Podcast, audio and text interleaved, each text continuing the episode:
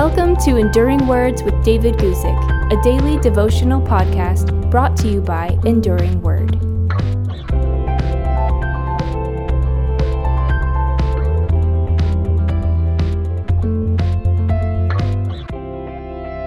Today, let's talk about the importance of being God willed, not self willed. I'm going to read to you from Titus chapter 1, verse 7, where we read For a bishop must be blameless as a steward of God, not self willed.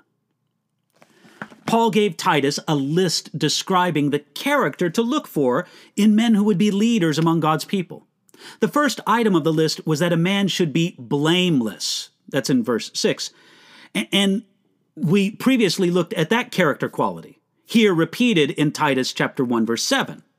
Our focus in this verse is the phrase that an overseer, a bishop, a leader among God's people would be not self-willed.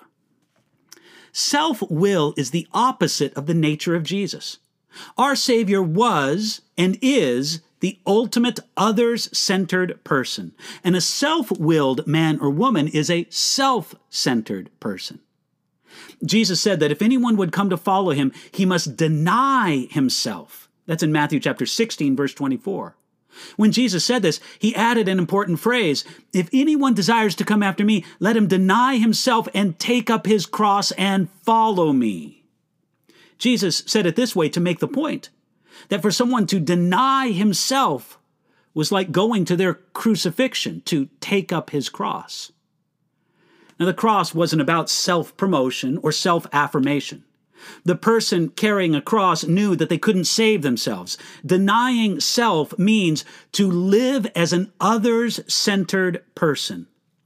Jesus was the only person to do this perfectly, but we are to follow in his steps and to follow him. This is following Jesus at its simplest. He denied self, he carried a cross, and so must those who follow him. Those who would be leaders among God's people must lead in self sacrifice. They must come to serve and not to be served. They should not be selfish. They should not be arrogant, stubborn, or have a proud self focus. James chapter 3 verse 17 describes true wisdom. James says this, "But the wisdom that is from above is first pure, then peaceable, gentle, willing to yield." Out of pure stubbornness, the self-willed man is not willing to yield. The self-willed man is determined to have his own way in everything. They think their judgment is always right and superior to everyone else. They expect everyone to pay honor to their wisdom and always do things their way. This isn't godly leadership. And the self willed men should not be appointed leaders among God's people. Instead, leaders should be like Jesus, who truly said of himself in John chapter 5 verse 30, I do not seek my own will, but the will of the Father who sent me. We should be God willed instead of self willed.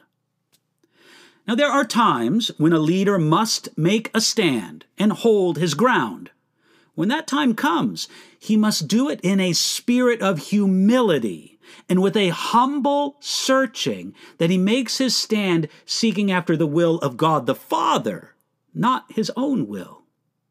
Most of all, let's allow God to work into us the true nature of Jesus, to be others centered and not self centered.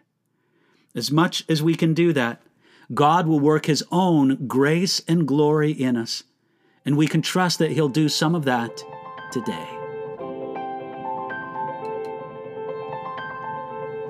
Thanks for listening to Enduring Words with David Guzik. For more information about David's ministry, visit enduringword.com.